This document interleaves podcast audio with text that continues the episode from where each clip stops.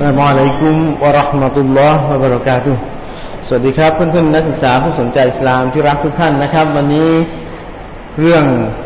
ค่อนข้างที่จะฟังแล้วน่าจะตื่นเต้นแล้วใจพอสมควรนะครับ ใครเคยได้ยินเรื่องนี้ในช่วงหนึ่งทศวรรษที่ผ่านมาเนี่ยคำคำนี้กลายเป็นคำที่ปรากฏผ่านสื่อ แล้วก็มีนัยยะที่แตกต่างกันนะครับ บ้างก็ว่าเป็นสงครามศักดิ์สิทธิ์ บ้างก็ว่าเป็นก่อการร้าย บ้างว่าว่าเป็นความรุนแรง หรือเป็นการต่อสู้ในวิถีทางของพระพุทธเจ้า หลากหลายความหมายหลากหลายคำนิยามที่เกิดขึ้นนะครับ วันนี้เรามาทำความเข้าใจ แล้วเราก็จะได้รู้ว่าคำคำนี้ในศาสนาอิสลามเนี่ยหมายถึงอะไร แล้วมันมี ที่มาที่ไปที่เกี่ยวข้องกับโลกใบนี้เป็นอย่างไรบ้าง ภาพที่เห็นสวยๆนี้เนี่ยนะครับ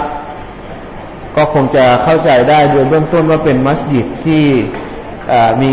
มัสยิดสำคัญสำคัญหลาย ๆ แห่งนะครับ มัสยิดที่ฮารอมมักกะนะครับ มัสยิดที่มาดีนะแล้วก็มัสยิดอัลอักซอนะครับ แล้วก็ Dome of the Rock นะครับหรือศิลาหินเนี่ย สามมัสยิดที่ถูกกล่าวไว้ว่าเป็นศาสนสถานที่สำคัญที่มีบทบาทกับมนุษยชาติในช่วงหลายพันปีที่ผ่านมา โดยเฉพาะอย่างยิ่งที่แห่งนี้เนี่ยเมื่อก่อนเคยรุ่งเรือง แล้วก็เป็นแหล่งอารยธรรมที่สำคัญ แต่วันนี้เนี่ยมันกลายเป็นเหมือนกับดินแดนมิคสัญญีนะครับ ที่เกิดการรบราฆ่าฟันกับสิ่งต่างๆนะครับคนนี้คงจะเกี่ยวเนื่องกับที่ สิ่งต่างๆ ที่เกี่ยวข้องกับหลักเรื่องเหล่านี้ด้วยประเด็นนะครับที่เราจะศึกษากันในวันนี้เนี่ยน่าจะเกี่ยวข้องกับเรื่องของการยิฮาดหรือการต่อสู้ในหนทางของพระผู้เป็นเจ้า ในความหมายที่เกี่ยวข้อง เพราะว่าอิสลามเนี่ยถูกกล่าวหามาเยอะจากสื่อ หรือคนที่ไม่หวังดีกับมุสลิมนะครับเขาบอกว่ามีความเข้าใจที่ไม่ถูกต้องเกี่ยวกับเรื่องเหล่านี้เยอะมาก เช่น อิสลามส่งเสริมความรุนแรง สลามเผยแพร่ด้วยคมหอกคมดาบ มีการขยายดินแดนหรือการยึดอำนาจในส่วนต่างๆ เนี่ยที่เกิดขึ้นในโลกมุสลิมเนี่ยเป็นการล่าอาณานิคมเหมือนกับที่เคยเกิดขึ้นในโลกตะวันตกใช่หรือไม่นะครับ และอะไรคือข้อเท็จจริงที่เกี่ยวข้องกับการยิฮาดแล้วท่าทีของอิสลามต่อคนที่ชอบประหายใช้ความรุนแรงเนี่ยมีทัศนะอย่างไรนะครับ ประเด็นหนึ่งที่มันอาจจะเชื่อมโยงต่อไปก็คือ ถ้าเป็นไปได้เกี่ยวกับเรื่องประวัติความขัดแย้งที่เกิดขึ้นในโลกใบนี้ ในเวลาสั้น ๆ ที่เราจะพูดคุยกันนะครับ เท่าที่เป็นไปได้ เช่น ในกรณีศึกษา ประเทศปาเลสไตน์อัฟกานิสถาน ซึ่งหลังเหตุการณ์ในวันๆเนี่ยที่นี่เป็นส่วนหนึ่งของการเปลี่ยนแปลงที่ชัดเจนที่สุด และก็สุดท้ายนะครับ ประเทศที่เคยถูกกล่าวหาว่าเป็นประเทศที่ มีอาวุธชีวภาพ มีอาวุธสงคราม ผู้นำเป็นผู้ที่กระหายใช้ความรุนแรงนะครับ ระยะทางมันพิสูจน์ม้า เวลามันพิสูจน์คน ทุกวันนี้เนี่ยประเทศอิรักเนี่ยเกือบจะเป็นประเทศที่ล่มสลายไปแล้ว ข้อกล่าวหาทั้งหมดที่เกิดขึ้นเวลามันค่อยๆพิสูจน์ว่าแท้ที่จริงแล้วอาวุธนิวเคลียร์อาวุธชีวภาพอะไรต่างๆ ที่ถูกกล่าวหานั้นไม่มีเลย แต่ว่าประเทศย่อยยับไปแล้ว ผู้นำถูกสังหารเสียชีวิตไปแล้วนะครับ แล้วก็อีกหลาย ๆ อย่างที่เกิดขึ้นทั้งหลายทั้งปวงเนี่ยมันเป็นที่มาต่างๆ ทั้งสิ้นที่เกี่ยวข้องนะครับประเด็นต่างๆ ถ้ามีเวลาอาจจะพูดคุยให้ฟังในบางส่วนนะครับ แล้วก็เรื่องของการจีฮาที่ท่านศาสดาให้ความสำคัญนะครับ ว่าตรงไหนกันแน่ที่เป็นความสำคัญที่เกิดขึ้นพระศาสดามุฮัมมัดสุลลัลฮวาลัยฮิวะสัลลัมเป็น ผู้ที่เกิดในดินแดนทะเลทรายนะครับ ตลอดอายุวัยเยาว์ตั้งแต่เด็กจนกระทั่งถึงเป็นหนุ่มนะครับ เป็นผู้ที่ได้รับการยกย่องจากคนอาหรับที่ในมหานครมดินาว่าเป็นคนซื่อสัตย์พูดจริง ไม่เคยโกหกใครนะครับ แล้วก็เติบโตมาภายใต้การดูแลของผู้ที่เป็นอาหรือเป็นลุงนะครับ ที่คอยดูแลประคับประคองจนกระทั่งอายุสี่สิบ นะครับ ท่านได้รับคำบัญชาหรือได้รับวะฮีจากพระพุทธเจ้าให้นำสารจากพระพุทธเจ้าลงมาเผยแพร่ให้กับประชาชาติในยุคนั้นนะครับ สารนั้นสาระสำคัญเบื้องต้นก็คือ สอนให้มุสลิมนะครับ เชื่อและศรัทธาในพระเจ้า แต่เพียงผู้เดียว แล้วก็มีกฎกติกาต่างๆที่มาทำให้วิถีชีวิตของคนอาหรับเปลี่ยนไป จากยุคมืด ยุคที่เคยใช้ความรุนแรง ยุคที่มีการฆ่าฟันกันอย่างมากนะครับ แล้วหลังจากนั้นเนี่ยการตอบรับที่เกิดขึ้น เมื่อการเผยแพร่ศาสนาต่างๆเนี่ยได้เริ่มดำเนินไป ก็มีผู้คนที่อยู่ที่นั่นนะครับจำนวนไม่น้อยเลยที่บอกว่ามุฮัมมัดกำลังจะทำให้คนในมักกะเปลี่ยนลืมศาสนาของปู่ย่าตายาย แล้วการการต่อต้านก็เริ่มขึ้นจาก การทำร้าย การไล่ล่าฆ่าฟันจนในที่สุดแล้วเนี่ย บ้านที่ท่านใช้ชีวิตอยู่ท่านก็อยู่ไม่ได้ ต้องอพยพหรือที่เรียกว่าฮิจรอห์นะครับ จากมักกะไปมดีนะนะครับ หลังจากนั้นก็ไปใช้ชีวิตอยู่ที่นั่นระยะหนึ่ง ตลอดระยะเวลาที่รับสารจากพระคุณเจ้าสิบสามปี แล้วก็ไปฟื้นฟูอิสลามที่มดีนะและท่านก็เดินทางกลับมาที่เมืองมักกะเพื่อที่จะมาดูแลทำนุบำรุง บ้านของตัวเองที่เรียกว่าการพิชิตเมืองมักกะหรือการเปิดเมืองมักกะนั่นเอง มีอายะคุณอ่านอายะหนึ่งนะครับ อินอิซายาอันัสุลลอฮิวัลฟัตซึ่งความหมายบอกว่า และจะเมื่อการช่วยเหลือของพระผู้เป็นเจ้าได้มาถึง การพิชิตเมืองมักกะก็เกิดขึ้นฟารายกันนาสยาดคุลูนฟีดีนิลลาฮิอัควายา แล้วพวกท่านทั้งหลายก็จะได้เห็นคนที่เข้ามาสู่ศาสนาของอัลลอฮ์เป็นกลุ่มๆ ระยะเวลาเพียงไม่นานที่ท่านศาสนาเปลี่ยนวิถีชีวิตของคนที่ป่าเถื่อนไร้อายธรรมเนี่ยนะครับ ให้อยู่ภายใต้กรอบของศาสนา แล้วก็สร้างความเจริญรุ่งเรืองจนในท้ายที่สุดเนี่ยนะครับอาณาเขตของอิสลาม แผ่ขยายไปจากจุดนี้มาดินาเนี่ยนะครับ ไปถึงอียิปต์ไปถึงตอนบนของอทางแอฟริกา แล้วก็ข้ามฝั่งไปถึงสเปน นะครับ ที่อันดาลุสประเทศสเปน ทางด้านทิศตะวันออกเนี่ยมาที่เยรูซาเล็มมาที่ในแถบเอเชียนะครับ แล้วก็ขึ้นไปในแถบข้างบนทางด้านนี้รวมทั้งมาถึงเอเชียที่ในข้าวสมุทรในส่วนของทะเลจีนนี่นี่ก็คือภาพของการขยายดินแดนหลังจากที่อิสลามได้มาถึงนั้นนะครับ มาดูว่ามันเกิดอะไรขึ้น แล้วมันเป็นสิ่งหนึ่งที่เป็นความสูญเสีย นะครับ ที่เกิดขึ้นในระยะหลังเมื่ออิสลามได้เคยขยาย เคยดำรงอยู่นะครับ แล้วมาวันหนึ่งเนี่ยทุกสิ่งทุกอย่างมันก็อันตรธานหายไปจากวิถีชีวิตของคนที่เป็นมุสลิมนะครับ มีวิดีทัศน์สั้น ๆที่จะให้ดูนะครับ ที่เป็นเรื่องราวที่เกี่ยวข้องกับมุสลิมเป็นส่วนหนึ่งของ ความเชื่อมโยงที่เกิดขึ้น จะเห็นได้ว่าวิชาการหลายส่วนที่เกิดขึ้นนะครับ โลกอิสลามเป็นผู้ที่นำวัจนะของพระผู้เป็นเจ้าเผยแพร่ไป นักวิทยาศาสตร์หลายคนนะครับในอดีตเนี่ยเริ่มต้นการค้นคว้าการวิจัยจากพระมหาคัมภีร์อัลกุรอานแล้วก็ขยายความรู้ทางด้านแพทย์ เมื่อความรู้เหล่านั้นถูกสารต่อนะครับ แล้วมันก็แพร่ขยายไปนะครับ ก็ทำให้อิทธิพลของอิสลามเนี่ยมีผลเหนือ บรรดาพื้นที่ต่างๆ อย่างที่ผมได้ให้พวกเราได้เห็นแล้วว่ามันขยายไปนะครับ แล้วไปพร้อมกับความเจริญ ซึ่งต่างจากการล่าอาณานิคมในยุค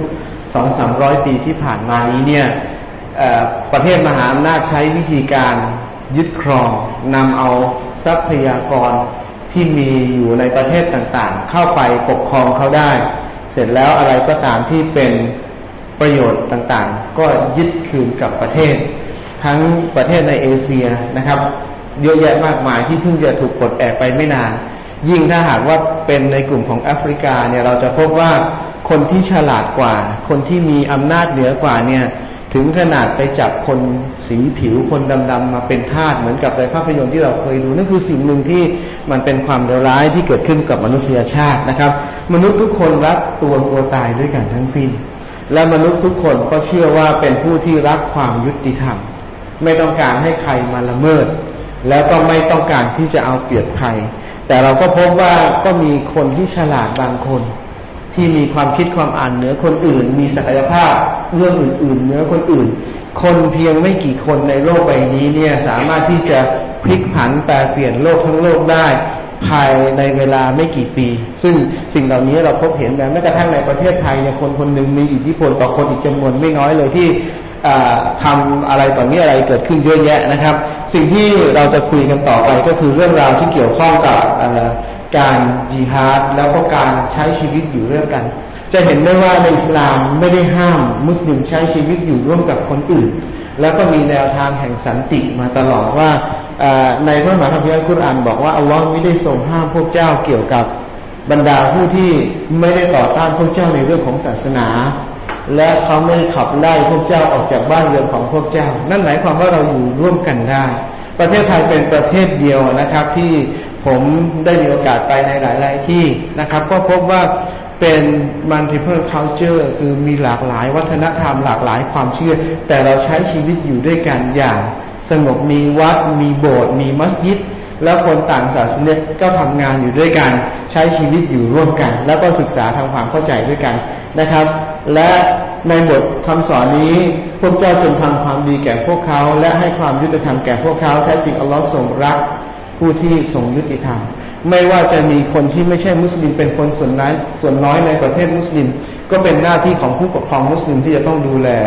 ให้ความยุติธรรมกับเขาด้วยนี่เป็นหลักการเบื้องต้นในเรื่องของการใช้ชีวิตอยู่ร่วมกันตามกรอบของอิสลามนะครับ แล้วเราก็พบว่า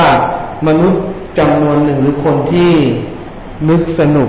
คนที่ชอบเอารัดเอาเปรียบคนอื่น ใช้อำนาจที่เหนือกว่าเนี่ยไปแกล้งไปรังแกหรือไปดูหมิ่นเหยียดหยามคนอื่นด้วย เราเห็นหลายเรื่องนะครับ ที่เกี่ยวข้องกับเป็นประเด็นศาสนาที่ค่อนข้างเซนสถีฟมากเขาบอกว่าคนเราเวลาคุยกันสองสามเรื่องที่ไม่ให้อยู่ในวงสนทนานะครับ เมื่อในในกลุ่มที่มีความคิดต่างกันเรื่องเรื่องอะไรบ้างครับเรื่องการเมือง เรื่องของศาสนา เพราะว่าคุยกันแล้วเนี่ยเรามี ความเชื่อมีทัศนคติแตกต่างเพราะฉะนั้นเรื่องเหล่านี้เนี่ยในวงสนทนาเนี่ยไม่ไม่ไม่อย่าเอาไปคุยกันเพราะมันจะเกิดปัญหาต่างๆนะแต่สิ่งหนึ่งที่อยากจะฝากเอาไว้นะครับ มีการออกมาเรียกร้องนะครับ ส่วนหนึ่งที่เกิดขึ้นจากความนึกสนุกของคนบางคน เคยมีคนไปเขียนการ์ตูน แล้วก็ไปล้อเลียนกันเองล้อเลียนในระหว่าง มนุษย์กับมนุษย์ด้วยกันนักการเมืองอะไรบ้าง ก็เป็นเรื่องที่ถือว่าเป็นเรื่องสนุกตลกโปกฮาแต่บางครั้งเนี่ยมีคนนึกสนุกที่เอาเรื่องของศาสนา เรื่องของความเชื่อมาล้อเลียนไปว่าภาพเป็นการ์ตูนนะครับ มันทำให้คนจำนวนไม่น้อยเลยที่เขาไม่รู้สึกสนุกด้วยเกิดความรู้สึกที่ต่อต้านว่าสิ่งเหล่านี้เกิดขึ้นเหมือนกับ ที่จะถามคำถามนะครับในเรื่องของการออกมาเรียกร้อง หรือไม่แสดงความรู้สึกที่ต่อต้านอย่างชัดเจนเนี่ยเวลาที่เราเห็นภาพอย่างนี้หลายคนเนี่ยนับถือศาสนาพุทธนะครับ แล้วก็มาศึกษาอิสลามเนี่ยผมว่าไม่ว่าพุทธไม่ว่ามุสลิมเนี่ยก็มีความรู้สึกในเรื่องของการไม่ต้องการให้ใครมาดูหมิ่นเหยียดหยามเหมือนเหมือนกันนะครับ ภาพต่อไปนี้เนี่ยนะครับ เช่นมีภาพอันหนึ่งเนี่ยถูกโพสต์ไว้ในอินเทอร์เน็ต ผมไม่รู้ว่า คนที่ไปยืนจังก้าอยู่ข้างบนเสียงพระพุทธรูปเนี่ยเขามีความรู้สึกยังไง แล้วเขาไปทำอย่างนี้มีความหมายหรือว่ามันเป็นการค้านะครับ หรือประเภทเรื่องของอการนำพระพุทธรูปองค์ใหญ่เนี่ยไปตั้งอยู่ในสถานบันเทิงเริงรมในเขตแห่งหนึ่งในเทลวิฟนะครับ แล้วก็ทำมาบอกว่าเนี่ยก็เป็นแหล่งท่องเที่ยวแหล่งบันเทิงอันหนึ่งซึ่งเวลาที่ ใครไปเห็นเข้า ก็รู้ว่านี่มันไม่ใช่เรื่องสนุกที่คนจะเอามาล้อเล่นกัน เพราะมันเป็นเรื่องของอความเชื่อเรื่องของศาสนา หรือแม้กระทั่งการโฆษณาโทรศัพท์มือถือในยุคหนึ่งเนี่ยเขาเอาไปตั้งไว้บนพระพุทธรูปนะครับ แล้วก็สิ่งเหล่านี้เกิดขึ้นมาก แม้กระทั่งของมุสลิมเนี่ยมีรองเท้าหลายยี่ห้อผลิตจากประเทศไหนไม่รู้ว่าเวลาออกแบบลวดลายเนี่ยมันเขียนเหมือนกับพระนามชื่อของอัลลอฮ์ที่เขียนว่า อัลลอฮ์อาลีฟลามลามฮานะครับนี่ก็คือส่วนหนึ่งที่มันเกิดขึ้น แล้วมันก็ทำให้คนที่เขาเห็นเนี่ยเขารู้สึกที่รับรู้ได้ว่าคนบางคนเนี่ยไม่ให้เกียรติซึ่งกันและกันในเรื่องราวของความเชื่อทางศาสนานะครับ แล้วมันมีประเด็นอีกหลาย ๆ อย่างที่เกี่ยวข้องกับเรื่องที่มากไปกว่านี้เรื่องของงานวิชาการหรืออื่น ๆนะครับ จนกระทั่งทำให้เกิดการออกมาเพื่อเรียกร้องหรือแสดงความข้อ สร้างความเข้าใจ ซึ่งประเด็นนี้แหละก็เป็นประเด็นที่เกี่ยวข้องกับเรื่องราวที่เขาเรียกว่าการยิฮาดนะครับ การยิฮาดก็คือการต่อสู้หรือการทุ่มเทความพยายาม ความสามารถทรัพย์สินและชีวิตเพื่อเชิดชูวัจนะของอัลลอฮ์อันนี้คือสาระหลัก มันไม่ใช่เป็นการที่หยิบด่าไปรบราฆ่าฟันกัน พระศาสดาบอกว่าสุดยอดของการศรัทธาก็คือการจีฮาดนั่นเอง เป็นความใช้ความพยายามในเรื่องเหล่านี้นะครับ สอดคล้องกับพาราดภาพของมุสลิมนะมีคำพูดของท่านศาสดาบอกไว้ถึงเวลาที่เราเห็นความเจ็บปวดหรือใด ๆ ก็แล้วแต่เกิดขึ้นกับพี่น้องมุสลิมในที่ใดที่หนึ่งก็แล้ว แล้วแต่ไม่ว่าจะเกิดขึ้นที่ใดท่านศาสดาสอนว่ามุสลิมเป็นพี่น้องกัน คนอยู่ที่อยู่ภายใต้คำยืนยันเดียวกันเนี่ยนะครับ ว่าศรัทธาในพระเจ้าถือว่าเป็นพี่น้องกัน เปรียบประดุจเรือนร่างเดียวกัน เป็นตัวตนเดียวกัน แล้วถ้ามีส่วนหนึ่งส่วนใดเจ็บปวด ส่วนอื่นๆก็เจ็บปวดด้วย ร่างกายของเราเนี่ย นิ้วก้อยที่เท้า มันเกิดระบมอักเสบขึ้น มันก็เดือดร้อนทุกทรมานไปทั้งร่างกาย เพราะฉะนั้น ทุกส่วนของร่างกายจะต้องอยู่ในสภาพที่เหมาะสมไม่เป็นโรคไม่เจ็บปวด ฉันใดก็ฉันนั้น ถ้าหากว่ามีพี่น้องมุสลิมอยู่ในพื้นที่ที่ใดของโลกแล้วเกิดความเดือดร้อนด้วยความไม่ยุติธรรมหรือใด ๆ เนี่ยก็เป็นหน้าที่ที่มุสลิมทุกคนเนี่ยจะต้องช่วยเหลือซึ่งกันและกันนะครับ โดยพื้นฐานของมนุษย์ผมเรียนตั้งแต่ต้นว่ามนุษย์รักตัวกลัวตาย ไม่มีใครที่อยากจะออกไป เพื่อที่จะต้องให้ใครรบราฆ่าฟัน มนุษย์รักความยุติธรรม มนุษย์ทุกคนเนี่ยรักถิ่นกำเนิด เกิดที่ไหนก็ยอมตายที่นั่น แล้วมนุษย์ทุกคนโดยหลักๆแล้วเนี่ยมีความสัมพันธ์เป็นพี่เป็นน้องเป็นเผ่าพันธุ์ซึ่งกันและกัน แล้วเราก็จะรักเผ่าพันธุ์ของเราเช่นเดียวกันนะครับ นี่ก็คือพื้นฐานของมนุษย์โดยทั่ว ๆ ไป แต่เมื่อใดก็ตามที่มันเกิด การเอารัดเอาเปรียบนะครับ การทำลายซึ่งกันและกันเนี่ยก็เป็นสิทธิที่ส่วนหนึ่งที่ทำให้ต้องออกมาเรียกร้องหรือต่อสู้ในเรื่องเหล่านั้นมีอีกอันหนึ่งนะครับ ลองทายดูเขาบอกว่าบุคคลนี้เป็นใคร ภาพนี้เป็นภาพที่อยู่ในหนังสือ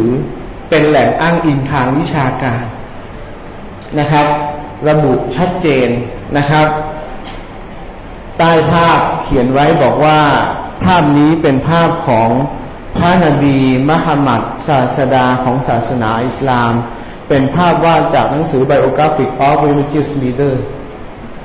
ถ้าดูเผินๆมันก็ไม่ใช่อะไรอาจจะเป็นใครเรื่องสักคนในเชิงวิชาการ แต่ในความเป็นจริงเนี่ยนะครับ อิสลาม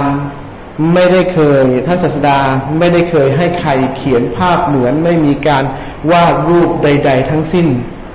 นะครับ แล้วก็ไม่สนับสนุนให้มีการทำภาพลักษณ์ใด ๆ ที่เกี่ยวข้อง เพราะฉะนั้นภาพนี้เนี่ยเป็นภาพที่ใครก็ไม่รู้เขียนขึ้น แล้วก็ยัดเยียดรูปเหล่านี้อยู่ในความคิดความอ่านของนักวิชาการว่าถ้านึกถึงศาสดาของศาสนาอิสลามเนี่ย นึกถึงวะคนนี้แหละพวกหัวเขายาวๆนี่แหละ เวลาที่เข้าไปเจอข้อมูลที่ผิดพลาดแบบนี้ นักวิชาการมุสลิมก็ชี้แจงทำความเข้าใจว่านี่ไม่ใช่ ไม่มีภาพเหมือน ไม่มีรูปปั้นใด ๆ ของท่านศาสดาที่ปรากฏอยู่ที่ใดในโลกแม้กระทั่งที่มหานครมักกะหรือที่ที่ท่านอยู่ เพราะนั้นแหล่งข้อมูลที่บิดเบือนเหล่านี้ เป็นข้อมูลที่จะทำให้คนเข้าใจอิสลามในแง่มุมที่ไม่ถูกต้องนะครับ อันนี้ก็เป็นส่วนหนึ่งที่เป็นการต่อสู้เหมือนกันทำให้สิ่งที่ไม่ถูกต้องเกิดความถูกต้องขึ้น แต่ไม่ได้ใช้กำลังใด ๆ ทั้งสิ้นเป็นใช้ ความเข้าใจเป็นใช้ข้อมูลเชิงวิชาการที่เราสามารถที่จะทำความเข้าใจได้ ผมเองเนี่ยเคยหลายเรื่องนะครับที่มันเกิดขึ้น แล้วก็มีการชี้แจงทำความเข้าใจเพื่อให้คนที่เข้าใจอิสลามผิดเพี้ยนไปเนี่ยเกิดความเข้าใจที่ถูกต้องเช่น การ์ตูนล้อเลียนศาสนา วันนี้เนี่ยเรื่องมุสลิมไทยก็มีเกิดขึ้นอีกนะครับ ที่ประเทศใดผมจำจำนี้ไม่ได้ ก็มีคนบางคนที่ไปเขียนการ์ตูนล้อเลียนเรื่องศาสนาอีกนะครับ การนำคัมภีร์อัลกุรอานมาเป็นการบันเทิง ในบ้านเรานี่แหละค่ายเพลงเมื่อหลายปีที่แล้วนะครับ หลังจากเปิดตัวเพลงเพียงไม่กี่ ไม่ถึงยี่สิบนาทีด้วยซ้ำไปที่ demo เริ่มเผยแพร่ไปตามสถานีวิทยุกระจายเสียงเพื่อเปิดตัวเพลงบางเพลง เพลงเพลงนั้นชื่อว่าเพลงคาถา แต่ผมจำศิลปินไม่ได้นะครับ intro ของเพลงนี้เนี่ยเริ่มต้นจากอายะคุรอานสามสุร قل أعوذ برب الفلق قل أعوذ برب الناس แล้วก็ قل هو الله أحد คือเปิดมาเนี่ยฟังแล้วรู้เลย คนที่เป็นมุสลิมเนี่ยหรือคนที่เคยอ่านก็อาจจะรู้เลยว่าสามอายะนี้เนี่ยมันเป็น intro ของเพลงที่เขาเอามาใส่ไว้ตรงหัว พอเริ่มเปิดเพลงขึ้นมาเนี่ย คนที่เป็นมุสลิมรู้แล้วว่านี่มันไม่ใช่เรื่องที่จะเอามาล้อเล่น มันไม่ใช่บันเทิง มันเป็นวจนะของพระพุทธเจ้าเราใช้ในการประกอบศาสนกิจ ใครจะเอาสิ่งอื่นไปนั่นไม่ไม่ว่าจะเอาเพลง นาชีตเป็นปลุกใจอะไรไปใส่นั่นเป็นเรื่องปกติ แต่เรื่องของกุรอานและในยะของความหมายที่พระพุทธเจ้าบอกเอาไว้ไม่ใช่เรื่องล้อเล่น เชื่อไหมครับ หลังจากที่เปิดแล้วเนี่ยมุสลิมก็โทรเข้าไปที่ค่ายเพลงนั้นเนี่ยจนกระทั่งเขาต้องปิดโทรศัพท์ แล้วก็โทรมาที่มูลนิธิสันติชนเพื่อให้ดำเนินการเพื่อที่จะชี้แจงนะครับ แล้วหลังจากนั้นก็มีการประสานงานชี้แจงไปสุดท้ายก็จบลงด้วยดีเขาก็ตัดส่วนตรงนั้นออก นี่คือสิ่งหนึ่งที่เป็น เรื่องที่เกิดขึ้นแม้กระทั่งการลดดูเรื่องหลักธรรมคาสอน การให้ข้อมูลทางวิชาการที่ผิดพลาดหรือการริบรอนสิทธิขั้นพื้นฐาน เรื่องที่เห็นง่าย ๆ และเป็นตัวอย่างได้ดี และมีการต่อสู้กันเป็นสิบสิบปีนะครับ แต่เป็นเรื่องที่น่าเสียดายที่มุสลิมหลายคนเนี่ยไม่ตระหนัก ผมอยู่ในวิชาชีพของครูและข้าราชการนะครับ มุสลิมเนี่ยครูที่เป็นมุสลิมะนะผู้หญิงเนี่ยเราได้รับสิทธิตามกฎหมายให้แต่งกายตาม ความคิดความเชื่อของตัวเองได้นะครับ เมื่อก่อนเนี่ยห้าม แล้วก็มีการเรียกร้องสิทธิว่าการคุมฮิญาบเป็นสิทธิขั้นพื้นฐานที่มุสลิมทุกคนปฏิบัติได้ ครูบางคนเคยไปเรียกร้องกับผู้อำนวยการของโรงเรียนเนี่ย ปรากฏว่าผู้อำนวยการไล่ออกนะถึงขนาดว่าออกก็ต้องออก ในเมื่อรับไม่ได้ที่จะให้แต่งตัวถูกต้องตามหลักการนะครับ ก็ต้องดำเนินการไปตามนั้น หลายคนถูกไล่ออกหลายคน กลายเป็นว่าถูกมองว่าเป็นแกะดำในองค์กรนะครับ จนกระทั่งวันหนึ่งเนี่ย เมื่อความรู้ความเข้าใจได้ถูกอธิบายเพิ่มมากขึ้นสิทธิขั้นพื้นฐานได้รับการรับรอง การอนุญาตให้ข้าราชการ และประชาชน แม้กระทั่งมุสลิมเนี่ย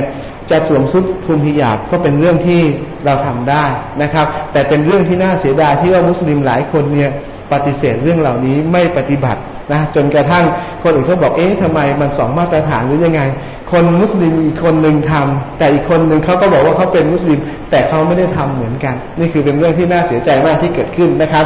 ในต่างประเทศเห็นได้ชัดเจนเลยเรื่องของสิทธิเนี่ย ในฝรั่งเศสตอนนี้เนี่ยห้าม ห้ามแต่งกายคุมฮิญาบนักศึกษาห้ามเข้าไปเรียนในมหาวิทยาลัยโดยแต่งชุดคุมฮิญาบเป็นกฎหมายออกมาเลยเขาบอกว่านี่คือ เรื่องที่จะทำให้เกิดความขัดแย้ง แต่ในอีกมิติหนึ่งเนี่ย เวลาเขาเป็นนับจำนวนประชากรมุสลิมที่เพิ่มขึ้นในยุโรป พบว่าตอนนี้มีคนมาเข้ารับอิสลามเยอะมาก จนกระทั่งภาพลักษณ์ของอิสลามเนี่ยเกิดขึ้นทั่วนะครับ ก็เลยห้ามนะครับ แต่ว่าเรื่องนี้เป็นเรื่องแปลกมีคนมองในมุมกลับว่าคนแต่งกายปิดหมดทั้งตัวเนี่ยห้าม แต่ว่าเวลาแต่งตัวเหมือนจะแก้ผ้า เดินอยู่ต่อหน้าที่สาธารณะ กลายเป็นเรื่องที่เห็นดีเห็นงานกับเรื่องเหล่านี้ มันก็แปลกๆดีเหมือนกันนะในโลกใบนี้ อันนี้นะครับนี่ก็คือส่วนหนึ่งการจีฮาหรือการต่อสู้การใช้ความพยายามในเรื่องเหล่านี้เป็นเรื่องของวิชาการ เป็นเรื่องของการชี้แจงทำความเข้าใจนะครับ เพื่อให้เกิดความเข้าใจที่ถูกต้องนะครับ ทีนี้ในบางประเด็นเนี่ยที่มันเกิดขึ้น มันรุนแรงแล้วก็ไปมากกว่าเรื่องราวของข้อมูลเชิงวิชาการ มันเป็นการอาธรรมซึ่งกันและกันนะครับ อย่างที่วิดีทัศน์ที่ท่านเห็นเนี่ย ใครที่ดูข่าวอย่างเดียว เรารับข่าวอยู่สื่อเดียวเนี่ยเราก็จะพบว่าเออาเออาอะไรมุสลิมกลายเป็นจำเลยทั้งสิ้นเลย เป็นคนก่อเหตุ เป็นคนก่อคดี เป็นคนสร้างความรุนแรงให้เกิดขึ้นกับโลกใบนี้ ถ้าดูอีกมุมหนึ่งเหตุการณ์ในวันๆเกิดขึ้นเนี่ยมีสำนักข่าวอีกสำนักข่าวเกิดขึ้นคืออันยาซีรออันยาซีรา มาถ่วงดุลของ CNN นะครับ แล้วก็สำนักข่าวในด้านซีกโลกตะวันตก แล้วนำเสนอในมุมมองอีกด้านหนึ่งจึงทำให้คนเนี่ยให้ให้ความนิยมแล้วก็ไปหาข้อมูลเอามาถ่วงดุลกันนะครับ แล้วก็พบว่าความจริงหลาย ๆ อย่างปรากฏขึ้นในระยะหลัง ๆ ยกตัวอย่างข้อที่หนึ่งอุสมาบิลาดินเนี่ยให้สัมภาษณ์มานานมากเลย ว่าเขาเองเป็นผู้ที่อาสา ที่จะไปช่วยเหลือคนที่อยู่ในอัฟกานิสถานรบกับรัสเซีย ในขณะนั้นเนี่ยอเมริกากับรัสเซียเคยเป็นไม้เบื่อไม้เมากัน แล้วก็ต้องการยึดพื้นที่ในส่วนตรงนั้น ก็หาคนที่จะไปช่วยเหลือ เขาได้รับการถ่ายทอดยุทธวิธีจากกองทัพสหรัฐในการหาข่าวกรองแล้วก็การวางแผน โดยที่มีส่วนหนึ่งที่เกิดขึ้นจากตัวเขาเองเนี่ยเขาเป็น ลูกของเศรษฐีตระกูลในซาอุดีเนี่ยมีสองสามตระกูล ที่ดูแลสาธารณูปโภคทั้งหมดคือตระกูลบินลาเดนกับตระกูลดัลล่าทำความสะอาดมัสยิดดูแลอะไรต่างๆ ที่อยู่ในฮารอมนี่แหละสองตระกูลนี้เนี่ยนะครับตระกูลบินลาเดนก็เป็นเศรษฐีนันหนึ่งอุสามาเนี่ยเป็นลูกเศรษฐีที่ได้รับข่าวว่ามีพี่น้องมุสลิมในอัฟกานิสถาน เกิดความเดือดร้อน มีผู้ชายถูกฆ่าเสียชีวิตเป็นจำนวนมากจากกองทัพของอรัสเซีย ก็อาสาที่จะเข้าไปช่วยเหลือเยียวยา แล้วก็ร่วมกับเขาในการต่อสู้ คนที่ตายกันเป็นเบือในขณะนั้นเนี่ยก็ส่งลูกตัวเล็กๆที่กำลังจะโตเนี่ยออกไปอยู่อัฟกานิสถานออกไปอยู่ในปากีสถานไปเรียนหนังสือ ก็หวังว่าลูกเนี่ยเกิดมาอย่างน้อยก็ปลอดภัย แล้วก็ได้เรียนรู้เรื่องศาสนา ไปเป็นนักศึกษา นะครับคำภาษาอาหรับใช้คำว่าปอลิสกลุ่มเหล่านี้เนี่ยพอโตเป็นหนุ่มเป็นสาวเนี่ยเป็นนักเคลื่อนไหว ก็ถูกตั้งชื่อว่ากลุ่มตอรีบันอย่างที่เห็นนะครับ แล้วอุสามะก็ไปช่วยลบจนกระทั่งชนะรัสเซียนะครับได้รับการสนับสนุนอาวุธอะไรต่างๆ จากอเมริกา เพราะว่าเขาให้คนอื่นตายแทน จนกระทั่งกองทัพรัสเซียที่มีอาวุธมีรถถัง แต่ว่าแพ้ในเรื่องของ ภูมิประเทศคือสู้ไม่ได้ไม่รู้เรื่องของยุทธวิธีต่างๆ ในการรบในพื้นที่ที่มันเป็นที่ราบสูง แล้วก็มีความโหดร้ายเนี่ยสุดท้ายก็แพ้ หลังจากนั้นรัสเซียถอยออกไป อุสามะบิลาดินเนี่ยกลายเป็นฆาตกรกลายเป็นผู้ที่ถูกกล่าวหาเขาให้สัมภาษณ์ตั้งแต่ก่อนเหตุการณ์นายวันๆว่าเขาเป็นคนที่หมดประโยชน์กับสหรัฐแล้ว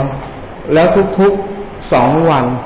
จะต้องย้ายที่นอน หนีอุตลุดเนื่องจากถูกตามไล่ล่า เป็นมาก่อนตั้งแต่ถูกกล่าวหาเป็นผู้ก่อการร้ายแล้วข้อหานี้ก็ถูกยัดให้กับนายคนนี้ให้มาเป็นแพะรับบาปซึ่งทุกวันนี้เนี่ยเรื่องราวของนายวันๆก็ยังพิสูจน์ความจริงต่างๆ และมันมีข้อเครือบแฝงที่ตอบไม่ได้หลายข้อสำหรับคนที่ศึกษาข้อมูล เช่น ชาวยูสี่พันคนที่ต้องไปทำงานในวันนั้นทำไมวันนี้ไม่ไปทำงาน เรื่องราวของภาพต่างๆ มันเหมือนกับการจัดฉากไว้เลยว่า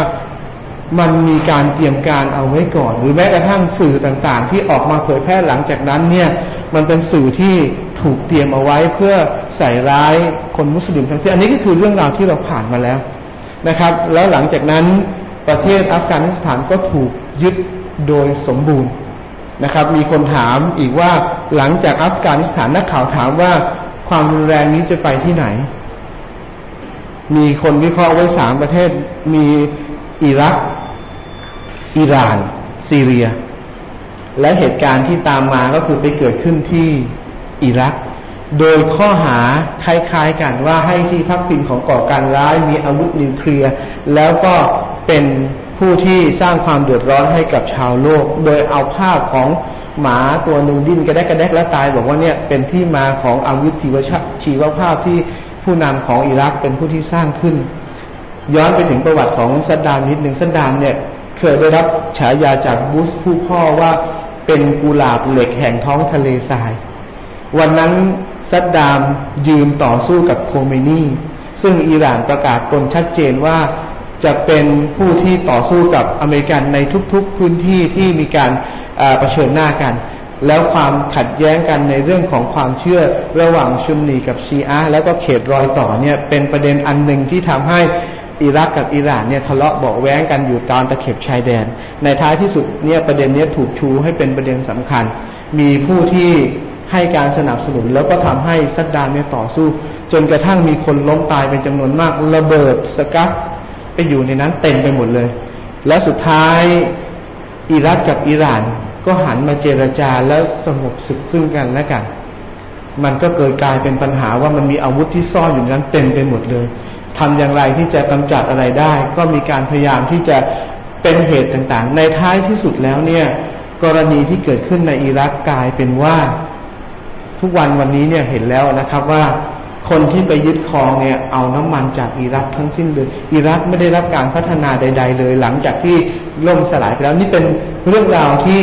เกี่ยวข้องกับเรื่องของการเมืองการปกครองด้วย แต่ที่สำคัญก็คือมันไปเป็นผลกับคนที่อยู่ในที่นั้นๆ ไม่ว่าจะเป็นคนที่เป็นประชาชาติในอัฟกานิสถานที่สูญเสียนะครับ ที่ที่จะอยู่สูญเสียอิสรภาพของตัวเอง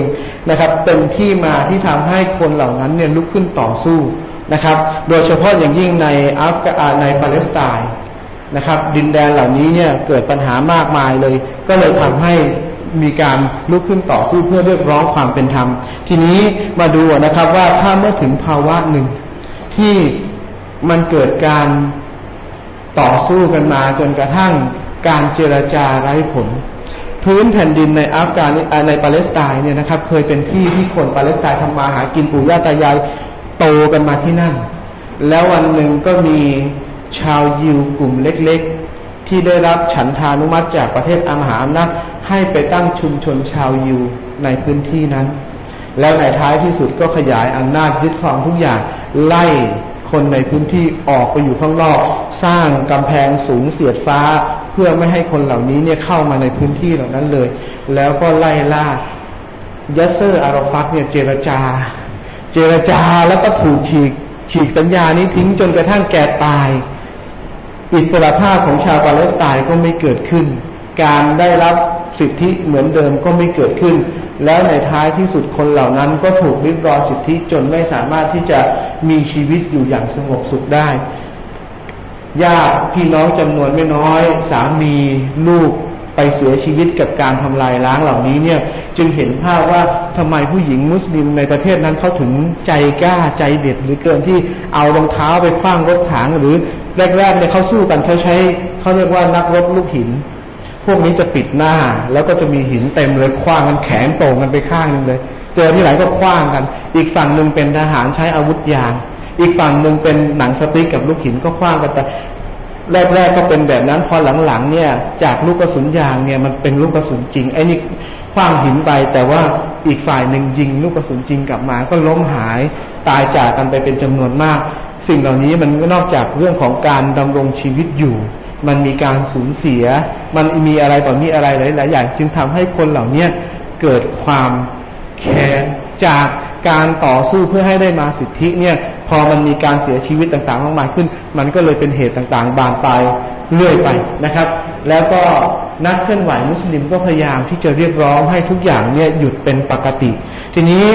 สิ่งที่จะเรียกได้ว่าเป็นการยิฮาดหลายคนเทียบสถานการณ์นะครับ แล้วรวมถึง ภาคใต้ของเราด้วย บอกว่าที่อยู่ภาคใต้เนี่ยมันเป็นการต่อสู้ไหมที่ไปวางระเบิดสร้างความเดือดร้อนอะไรต่างๆ ดูเงื่อนไขสามสี่ข้อนี้ว่าเกิดขึ้นในที่ต่างๆเหล่านั้นหรือไม่ที่จะเป็นเงื่อนไข เพราะว่าซัดดามเองก็ถูกประชาชาติตำหนิเมื่อครั้งที่ยกทหารเป็นบุกคูเวตเพื่อจะไปยึดน้ำมันเขานะครับ การยีฮาหรือการต่อสู้ในวิถีทางของอัลลอฮ์ ด้วยกำลังอาวุธจะเป็นที่อนุมัติต่อเมื่อถูกลุกรานและถูกกดขี่เท่านั้น ไม่ใช่ว่าจะอ้างความชอบธรรมว่าต่อสู้ในหนทางของอัลลอฮ์แล้วก็ไปทำลายหรือไปสร้างความเดือดร้อนให้กับคนอื่น เพราะฉะนั้นถ้ามีวิธีต่างๆนะครับ ที่สามารถที่จะดำเนินการให้ได้ แล้วก็ให้ได้สิทธิเหล่านั้นมา ก็เป็นหน้าที่ที่จะต้องดำเนินการนะครับ มีคนพูดบอกว่า ถ้าจะต้องมีชีวิตอยู่อย่างสุนัขขอตายอย่างราชสีดีกว่า คือเคยมีชีวิตอยู่มีเสรีภาพแล้ววันหนึ่งทุกอย่างหายไปหมดเลย แล้วก็อยู่แบบหลบๆซ่อนๆ ไม่ได้มีศักดิ์ศรีความเป็นมนุษย์อยู่เนี่ยเขาขอสู้ตายดีกว่า ก็เป็นส่วนหนึ่งของคนที่ได้รับความเดือดร้อน แล้วก็ลุกขึ้นมาเพื่อที่จะต่อสู้เรียกร้องความเป็นธรรม มาดูนะครับว่าเงื่อนไขในเรื่องของการจิฮาดหรือการต่อสู้ด้วยอาวุธที่ศาสนากำหนดไว้เนี่ยมีดังต่อไปนี้ อันที่หนึ่งต้องเป็นผู้ที่ถูกกดขี่และขับไล่อย่างอายุติธรรม ถามว่าในบ้านเราเนี่ยทางใต้มีใครไปไล่ใครไหมไม่มีก็ดำเนินชีวิตกันอยู่มาอย่างเป็นปกติสุข นี่เห็นชัดๆเลยนะครับว่าเมื่อ 20 ปีก่อนหน้านี้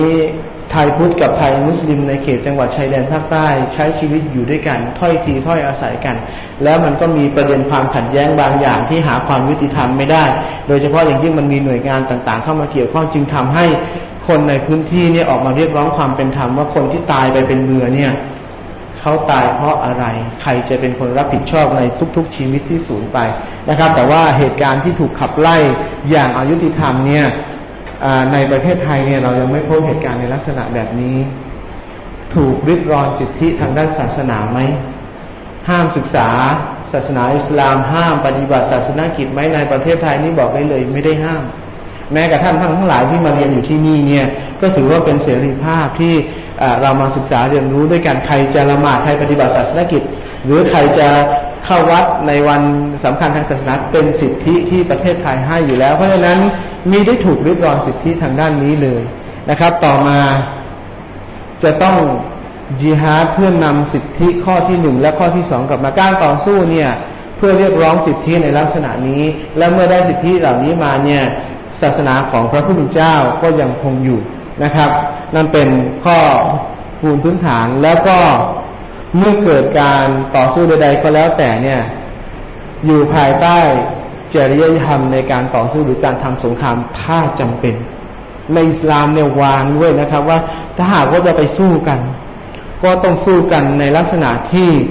ผู้ที่เกี่ยวข้องเท่านั้นคนอื่นไม่เกี่ยว แล้วอย่าไปทำลายทรัพยากร อย่าไปกันแกล้งกัน อย่าไปทำให้สัตว์ต่างๆ มันต้องเดือดร้อนมาด้วย จึงมีข้อบัญญัติในเรื่องของ กฎในการต่อสู้ทางการทำสงครามหรือถ้าจำเป็นที่จะต้องจับอาวุธขึ้นมาต่อสู้กันนะครับ เป็นความละเอียดอ่อนที่ถูกวางไว้ ในขณะที่ท่านนาบีเนี่ยถูกริดรองสิทธิ์ถูก มีผู้คนมาคอยทำร้ายหรือพยายามที่จะล้มล้างอิสลามเนี่ยนะครับ ท่านก็ต่อสู้ และทุกครั้งที่ส่งคนออกไปต่อสู้ในสมรภูมิ ก็จะมีกฎกติกาอย่างหนึ่งคืออันที่หนึ่ง เมื่อไปต่อสู้เนี่ย ต้องมีเจตนาในการต่อสู้ในหนทางของอัลลอฮ์เท่านั้น ไม่ได้ไปเรียกร้องสิทธิ หรือไม่ได้ไปเรียกร้องสิ่งอื่นๆคือ ให้ตัวเองได้มีความปลอดภัย แล้วก็สามารถที่จะดำรงชีวิตอยู่ในฐานะที่เป็นมุสลิมคนหนึ่งได้อย่างมีศักดิ์ศรีนะครับ อันที่สองต่อสู้กับผู้ที่ต่อสู้ด้วยเท่านั้น เด็กผู้หญิงคนชราไม่ใช่เป็นคู่ต่อสู้กันในสมรภูมิ เพราะฉะนั้นสมัยก่อนเนี่ยเหมือนกับอายุทยากับไทยรบกันเนี่ยเขารบกันเฉพาะคนที่ถือดาบอยู่ในสนามรบลูกเหล็กเด็กแดงอะไรต่างๆ ไม่เกี่ยว เช่นเดียวกันแต่เดี๋ยวนี้การทำสงครามไม่ใช่แบบนั้นแล้ว เราเห็นภาพของความโหดร้าย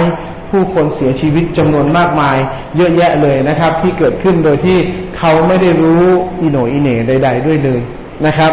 ห้ามทำร้ายเด็กผู้หญิงและคนชรา ห้ามทำลายต้นไม้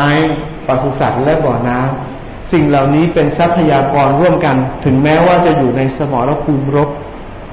คนเนี่ยไม่ได้รบกันทั้งวันทั้งคืนนะครับ ใครที่เคยไปเผชิญในสนามรบเนี่ยเขาจะมีเวลา เขาก็ต่อสู้กัน แล้วเสร็จแล้วก็พัก พักผ่อน มีการเตรียมเสบียงรับประทานอาหารกินน้ำกินท่าอะไร เมื่อถึงเวลาที่จะไปต่อสู้ก็ไป นะครับ เพราะฉะนั้นสิ่งที่เป็นทรัพยากรต่างๆ ต้นไม้ปศุสัตว์บ่อน้ำต่างๆ เนี่ย ห้ามทำลาย ห้ามพ้นสะดมทรัพย์สินโอ้ยตอนซัดดามถูกจับได้ ทรัพย์สินของซัดดามที่ไปฝังไปขุดกันอยู่ตรงไหนเนี่ย ถูกลากออกมา แล้วก็ต่างฝ่ายต่างรุมทึงกันเหมือนกับอีแรงกระหายเหยื่อนะครับ หายราพนาสูญไปในไม่กี่นาทีเลยด้วยซ้ำไปนะครับต่อมา ตอบรับข้อเสนอสันติภาพของศัตรูทันที ถ้าหากว่ามีการเสนอให้ยุติความขัดแย้งความรุนแรงหรือการต่อสู้กันด้วยอาวุธนะครับ แล้วก็สุดท้ายห้ามนำสิ่งที่ยึดได้เป็นของตัวเอง เมื่อมีการชนะสงครามแล้วเนี่ยนะครับ มันก็มีทรัพย์สินสงครามอะไรต่างๆ เนี่ย โดยหลักการก็แบ่งเอาไว้ว่าทรัพย์สินเหล่านั้นจะถูกนำไป จัดสรรอะไรยังไงได้ แต่ไม่ให้คนฆ่าเพื่อยึดทรัพย์ของคนอื่นนะครับ นี่คือส่วนหนึ่งที่เป็นภาวะการต่างๆ ที่เกิดขึ้นในภาวะสงครามนะครับ ก็คือข้อมูลเบื้องต้นที่เกี่ยวข้องกับกฎกติกา ถ้าหากว่าจะต้องมีการต่อสู้กัน ผมเรียนชัดเจนนะครับ ว่ามันมีความลำดับขั้นตอนอเริ่มต้นเนี่ยต้องเป็นการเจรจา เป็นการสร้างความเข้าใจ ซึ่งกันและกันและจนกระทั่งในท้ายที่สุดแล้วเนี่ย แนวทางสันติภาพต่างๆ ที่ไม่เกิดขึ้นแล้วความรุนแรงยิ่งบานปลายไปใหญ่เราเห็นสงครามล้างเผ่าพันธุ์ในสองสามที่ในบอสเนียโฮโซกวีนาเมื่อสิบปีที่แล้วเนี่ยถึงขนาดว่าเขาฆ่าคนที่เป็นมุสลิมเนี่ย คนผู้ชายเนี่ยแยกไม่ออกนะครับ ว่าใครมุสลิมไม่มุสลิมเขาใช้วิธีแบบนี้เลย จับแล้วก็แก้ผ้า ถ้าใครเข้าสุนัตคนนั้นถูกฆ่า คือหมายความว่าแยกแยะได้ชัดเจนว่าผู้ชายคนนี้เนี่ย เป็นอิสลามแน่ นี่คือส่วนหนึ่งที่เป็นการฆ่ากันอย่างบ้าคลั่งโดยที่ไม่คิดอะไรเลย แล้วผู้หญิงก็ซัดเซพเนจรนะครับหนีออกไปที่ไหนที่ไหน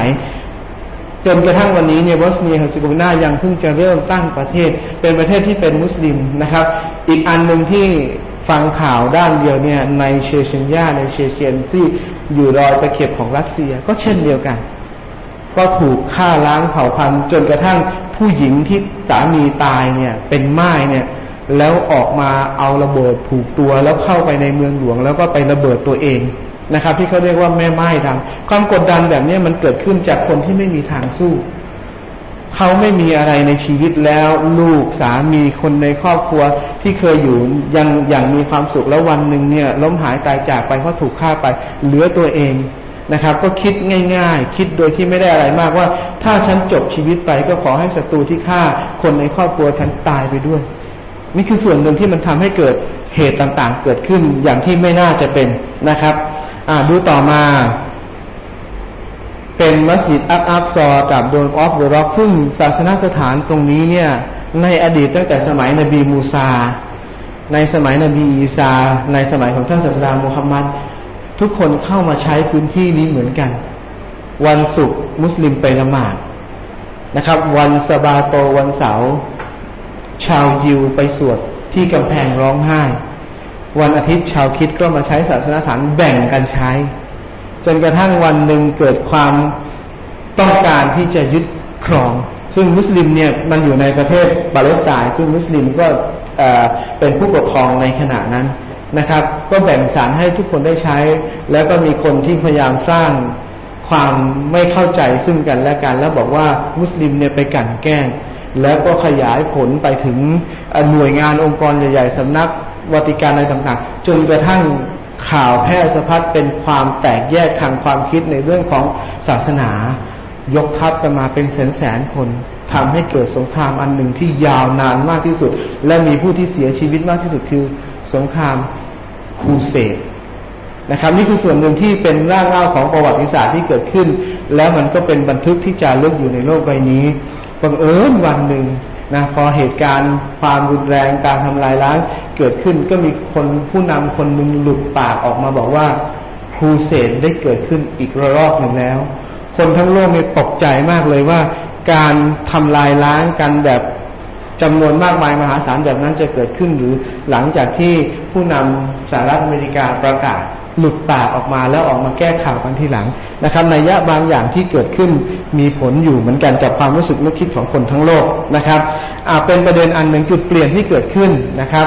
มีข้อตกลงอันหนึ่งระหว่างสองประเทศที่แดงๆอย่างเนี้ยนะครับ ปี 47 เป็นกระบวนการไซออนิสนะครับที่เข้าไปยึดครองปาเลสไตน์นะครับเป็น คบคิดการสนับสนุนของประเทศมหาอำนาจ แล้วก็เข้าไปบุกไบตุนมักดิส แล้วก็เป็นชนวนอันหนึ่งนี่แหละที่ทำให้เรื่องราวของการต่อสู้นะเกิดขึ้น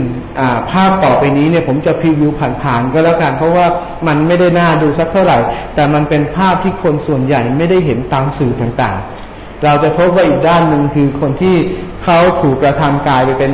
จำเลยนะครับ อันนี้เป็นภาพของ ความเสียหาย ความเดือดร้อน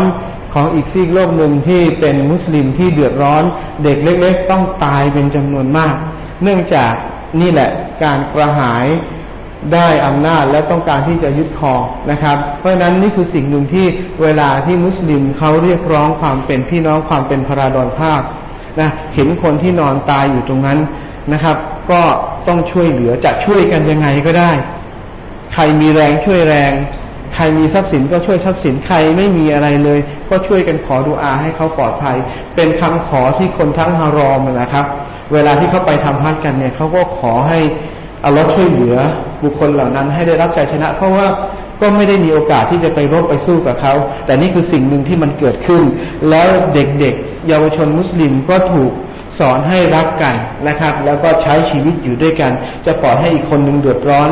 เป็นไปไม่ได้นะครับ จึงมีพระดำรัสแห่งอัลลอฮฺสุบฮานะฮูวะตะอาลาบอกว่าพวกเจ้าจงต่อสู้ตามวิถีทางแห่งอัลลอฮ์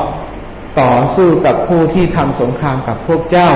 จงอย่าละเมิดความชอบธรรมแท้จริงแล้วอัลลอฮ์ทรงไม่รักนะครับ ไม่ทรงรักผู้ละเมิดคือไม่รักผู้ละเมิดนั่นเอง นั่นคือส่วนหนึ่งที่เป็นหลักธรรมคำสอนที่เป็น keyword สำคัญสำหรับเรื่องราวเหล่านี้นะครับ ก็เป็น ภาพอันหนึ่งที่เกี่ยวข้องกับวิถีชีวิตของมุสลิมและก็การต่อสู้ที่เห็นนะครับ ทีนี้มีประเด็นสำคัญที่ถือว่าเป็นเรื่องสำคัญในเรื่องของการจิฮาดบรรดาสหาบะนี่ไปร่วมรบในสงครามใหญ่ ๆ แล้วกลับมา ทุกคนบอกช้ำแล้วก็เหนื่อยล้ามากท่านศาสดาบอกว่าสงครามเล็กเนี่ยมันจบแล้ว สงครามใหญ่มันกำลังจะเกิดขึ้น คนที่ไปร่วมชะตากรรมในสมรภูมิก็ถามท่านศาสดาว่ามันยังมีอะไรที่ยิ่งใหญ่กว่าสงครามที่เราไปเผชิญในสมรภูมิรบอีกเหรอท่านท่านศาสดาบอกว่าสงครามที่ใหญ่ที่กำลังจะเกิดขึ้น แล้วเราต้องต่อสู้กันทั้งชีวิตเนี่ยก็คือสงครามของการต่อสู้กับนับสูหรืออารมณ์ของตัวเราเองนะครับ เป็นสิ่งหนึ่งที่คนมุสลิมจำนวนไม่น้อยเลย แพ้ แพ้ตั้งแต่ในมุ้งแล้วด้วย อย่าว่าจะไปสู้กับใครเลย เพราะเรายังสู้กับตัวเราเองไม่ได้เลยนะครับ หลายสิ่งหลายอย่างที่เราน่าจะทำได้ในฐานะที่เป็นมุสลิมคนหนึ่งเราก็ทำไม่ได้นะครับ บางคนจะลุกขึ้นละหมาดก็โอ้โหแพ้ แพ้ใส่ตอนนะครับ บางคนอยากที่จะทำความดี แต่พอบอกเฮ้ยเอาไว้ก่อนเถอะวันหลัง มีหน้าบางทีบอกนะไปละหมาดเขาบอกไม่เป็นไรละหมาดมีทุกวันเดี๋ยววันนี้ยังไม่พรุ่งนี้ก็ได้นะมีหลายสิ่งหลายอย่างแม้กระทั่งการแสดงตนของความเป็นตัวตนของคนมุสลิมนะครับ หลายคนเนี่ยประกาศตนเข้ารับอิสลาม แต่ก็ยังไม่กล้าที่จะแสดงตนหรือเปิดเผยว่าฉันเป็นมุสลิม หรือเป็นมุสลิมแล้วเนี่ยเวลาไปอยู่ในสังคมที่ไม่ใช่มุสลิมเนี่ย เปลี่ยนสีไปหมดเลยนะครับเมียนไปเลยนะเวลาไปทานอาหารกินเปลี่ยนเลยนี่คือส่วนหนึ่งที่เราเห็นในสภาพสังคมปกตินะครับ เอามาดูกันว่าอะไรบ้างภาพเหล่านี้มันอยู่กับตัวเรานะ มันอยู่ใกล้ๆเราดูดิว่าในครอบครัวของใครเนี่ยเป็นยังไงบ้างเดี๋ยว มีเรื่องนิดหนึ่งที่เกี่ยวข้องกับเชิงวิชาการที่เกี่ยวข้องอันในอิสลามเนี่ยนะครับ ส่งเสริมให้รักดุลยภาพทางสังคม โดยภาพทางสังคมหมายความว่า สิ่งที่ควรจะอยู่ทวงบุญซึ่งกันและกัน ใครที่ศึกษาอิสลามพบว่าในศาสนาอิสลามเนี่ย เอาผิดกับคนเลว แล้วเอาแบบรุนแรงด้วยทำให้คนที่สร้างความเดือดร้อนกับสังคมอยู่ลำบาก แต่คนที่มีชีวิตที่ดี ควรจะได้รับการดูแลได้รับสิทธิความปลอดภัยร่วมกัน จึงมีบทบัญญัติว่า และผู้ใดทำลายชีวิตหนึ่งโดยที่ไม่ใช่เพื่ออเพื่อแลกกับอีกชีวิตหนึ่ง หรือไม่ใช่จากการก่อความเลวร้ายในผืนแผ่นดิน สิ่งที่อิสลามอนุญาตให้ฆ่าชีวิตคนได้ คือฆ่าคนที่ไปฆ่าคนอื่นเขาหรืออาชญากรนั่นเอง ถือว่าคุณสร้างความเดือดร้อนให้กับคนอื่น คุณไปยิงลูกเมียเขาคุณไป ฆ่าเขาเนี่ยสิ่งที่คุณได้รับเป็นการตอบแทนที่เหมาะสมก็คือการลงโทษตามกฎหมายที่พระพุทธเจ้ากำหนดไว้ แต่มิได้ฮะไม่ได้อนุญาตให้ใครคนใดคนหนึ่งไปอ้างสิทธิ์แล้วก็ไปทำลายคนอื่นนะครับ เพราะฉะนั้นใครก็ตามที่ไปทำลายชีวิตของคนอื่น ที่ไม่ได้โดยสิทธิที่ว่าบุคคลผู้นั้นไปทางความผิดมาแล้วเนี่ยถือว่าบุคคลนั้นเป็นผู้ที่อาธรรม และไม่ใช่เหตุจากการก่อการร้ายในผืนแผ่นดินนะครับ ใครที่เป็นคนยุยงส่งเสริม แล้วก็เป็นคนที่ทำให้ความหายนะเกิดขึ้นความเลวร้ายเกิดขึ้นในผืนแผ่นดินนั้น บุคคลผู้นั้นเป็นผู้ที่สมควรที่จะได้รับการลงโทษอย่างรุนแรง ถ้าใครที่ไปทำนะครับ ก็เท่ากับทำลายชีวิตมนุษย์ทั้งชีวิตหมายความว่าใครที่ไปฆ่าคนบริสุทธิ์เนี่ยก็เหมือนกับว่าเขาได้ทำลายชีวิตของคนทั้งมวล และผู้ใดช่วยชีวิตคนหนึ่งให้ดำรงอยู่ ก็ดุดดังที่เขาช่วยให้มนุษย์ทั้งหลายดำรงอยู่เช่นกัน คนที่ไม่ควรจะอยู่ ก็ควรได้รับการลงโทษตามสิ่งที่เขาทำและคนที่เขาควรจะได้รับสิทธิการปกป้อง ก็ควรจะได้รับการปลอดความปลอดภัยเช่นกัน นี่คือสิ่งหนึ่งที่เป็นหลักคำสอน อาจจะแตกต่างกับในในบางหลักความเชื่อนะครับ ในศาสนาพุทธบอกว่าเวรย่อมระงับด้วยการไม่จองเวรคือเมื่อใครก็แล้วแต่ที่มาก่อกรรมทำเขียนอะไรกับเราเนี่ย เป็นการยุติก็คือไม่ต้องไปตอบโต้ใด ๆ ทั้งสิ้นก็ถือว่าให้อภัยเขา ในวิถีของชาวคริสต์บอกว่าถ้าหากว่าเขาตกหน้าข้างขวา แล้วเขายังไม่รู้สึก อใจหรือเขาต้องการเนี่ย ก็ยื่นอีกข้างหนึ่งให้เขาตก แล้วเมื่อเขาพึงพอใจในสิ่งที่เขาได้กระทำแล้ว นั่นก็จะเป็นสิ่งหนึ่งที่ทำให้เขายุติสิ่งที่เป็นความโกรธความเกลียดชังได้แต่ในอิสลามเนี่ยถือว่า คนที่ละเมิดคนอื่นก็ต้องได้รับการตอบแทนที่เหมาะสมและเป็นธรรม ไม่ให้ใครละเมิดใครทั้งสิ้นนะครับ นี่คือแนวคิดต่างๆที่เป็นหลักวิธีในเรื่องราวของอิสลามนะครับ สิ่งที่มุสลิมทุกคนต้องต่อสู้เมื่อเช้าเป็นอย่างนี้ไหมสำหรับตัวเราตอนจะตื่นละหมาดซูโบเวลาละหมาดเนี่ย เป็นอย่างนี้ไหมไม่น่าเชื่อนะละหมาดสี่แล้วก็อัดใช้เวลาไม่ถึงห้านาทีนะพอเริ่มตักเบสเท่านั้นแล้วมันไปไหนจะไหนลอยละล่องละหมาดไปได้พันเอ้ยได้เท่าไหร่แล้ววะเรายังต่อสู้กับชัยตอนที่มีอยู่ในตัวเราไม่ได้เลย นะครับ มีแบบนี้ไหมในตัวเราหรือบ้านของเราเนี่ยถึงเวลานะนะนั่งดูมวยนั่งเชียร์มวยกันนะครับ มีแบบนี้ไหมนะในบ้านของเรา นี่คือสิ่งหนึ่งที่ตัวเราเองนี่แหละต้องต่อสู้กันก่อน ถ้าคุณสู้กับตัวเองไม่ชนะนะคุณอย่าไปสู้กับใครเขาเลยนะครับ แพ้เขาตั้งแต่ในมุ้งแล้วนะครับ หรืออาจจะเป็นแบบนี้ ภรรยาอยู่ที่บ้านเนี่ยโอ้โหรอบังกลับมาละหมาดบังออกไปเนี่ยไปนั่งพ่นนะยังกลับมาไม่ถึงบ้านนะอันนี้คือส่วนหนึ่งที่ยังปรากฏอยู่ในสังคมมุสลิมเราเยอะแยะมากมายนะครับเนี่ยบางคนเนี่ยเห็นสาวสวยๆไม่ได้เดินถึงขนาดชนนะการมองคนอื่นอดทนหน่อยก็แล้วกันนะครับ การอดทนสิ่งที่หอมหวานนะมองทีแรกมองได้นะ เพราะว่าเป็นเรื่องปกติ แต่ว่าไอตอนมองทีหลังเนี่ยผิดแล้วล่ะ ถ้ามองอื่นๆ นอกเหนือจากการมองวิวทิวทัศน์ปกติในเรื่องของการเดินนะมองโอ้โหสวยดีหันกลับไปมองครั้งแรก ถือว่าเป็นส่วนที่อนุญาตแต่ไอมองอีกทีหนึ่งไม่ได้ละนะครับอ่าอย่างนี้บางคนเนี่ยอ่านคุณอ่านไม่ได้นะไอ้ที่ท่องจำจะละบาดเนี่ยท่องมาตั้งสามเดือนแล้วยังไม่จำเลย แต่ร้องคาราโอเกะเพลงใหม่ออกไม่ถึงอาทิตย์จำแม่นเลย ร้องทำนองอ่านอย่างเพาะเลย นะครับบางคนเนี่ย บางก็ละหมาดน้องก็ยังนอนอยู่เลยหรือบางคนเนี่ยนะครับ ลูกเนี่ย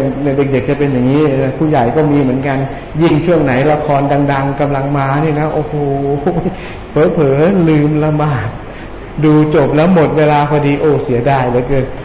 หลายๆครอบครัวต้องการแบบนี้นะครับ ลูกอยากให้พ่อเป็นอิหม่ามนำละหมาดให้กับคนในครอบครัวนะครับ มันยังเป็น สิ่งที่เกิดขึ้นในสังคมเราที่เราต้องต่อสู้เพื่อให้สังคมมันมีความอบอุ่น ครอบครัวมีความอบอุ่นแล้วในท้ายที่สุดแล้วเนี่ยมันก็จะสร้างสิ่งที่ดีงามครอบครัวที่เข้มแข็งต่อสู้กับตัวเราเองก่อน แล้วก็เผื่อแผ่ความรักให้กับคนอื่นนะครับ แล้วก็ช่วยเหลือคนอื่นนะครับ นี่ก็เป็นส่วนหนึ่งที่ฝากเอาไว้ในบทเรียนวันนี้นะครับ ในเรื่องราวของการจิฮาดนะครับ โดยสรุปแล้วจิฮาดไม่ใช่เป็นการก่อการร้าย แล้วก็จิฮาดไม่ใช่สงครามศักดิ์สิทธิ์ที่ใครก็ตามที่อ้างเหตุแล้วไปฆ่าคนอื่น แล้วบอกว่านี่แหละคือการจิฮาดไม่ใช่ การจิฮาดก็คือการต่อสู้ในวิถีทางของอัลลอฮ์เพื่อเรียกร้องศาสนาของอัลลอฮ์หรือคำดำดับแห่งพระเจ้าให้ยังคงอยู่ นั่นคือสาระสำคัญของการจิฮาดและวิถีในการต่อสู้ ขึ้นอยู่กับบริบทที่เกิดขึ้น ถ้าเรื่องเหล่านั้นเป็นเรื่องที่เจรจา ใช้ข้อมูลทางวิชาการ ใช้คำอธิบาย อันนั้นเป็นหน้าที่ที่ต้องทำหรือถ้าหากว่ามันเลยกว่าตรงนั้นไปแล้ว มันมีการประทะมีความรุนแรงก็เป็นการต่อสู้ในลักษณะอีกลักษณะหนึ่งที่แตกต่างจากมันออกไปนะครับจำคำสอนของท่านศาสดาไว้ท่านบอกว่าบัลดีกูอันนีวะเราอายตัน จงเผยแพร่สิ่งที่มาจากฉัน แม้เพียงหนึ่งวักที่ท่านรู้ ทุกวันนี้เชื่อไหมครับว่า มุสลิมจำนวนไม่น้อยเลยที่อธิบายให้เพื่อนต่างศาสนิกฟังไม่ได้ว่าทำไมแขกไม่กินหมูมันเป็นเรื่องง่าย ๆ ที่อธิบายแล้วทำความเข้าใจอะไรต่างๆได้ทำไมถึงต้องคุมฮิญาบเป็นเรื่องที่คนที่เป็นมุสลิมเนี่ย สามารถที่จะเรียนรู้แล้วทำความเข้าใจกับคนต่างศาสนิกได้ นี่คือสิ่งที่เราต้องทำ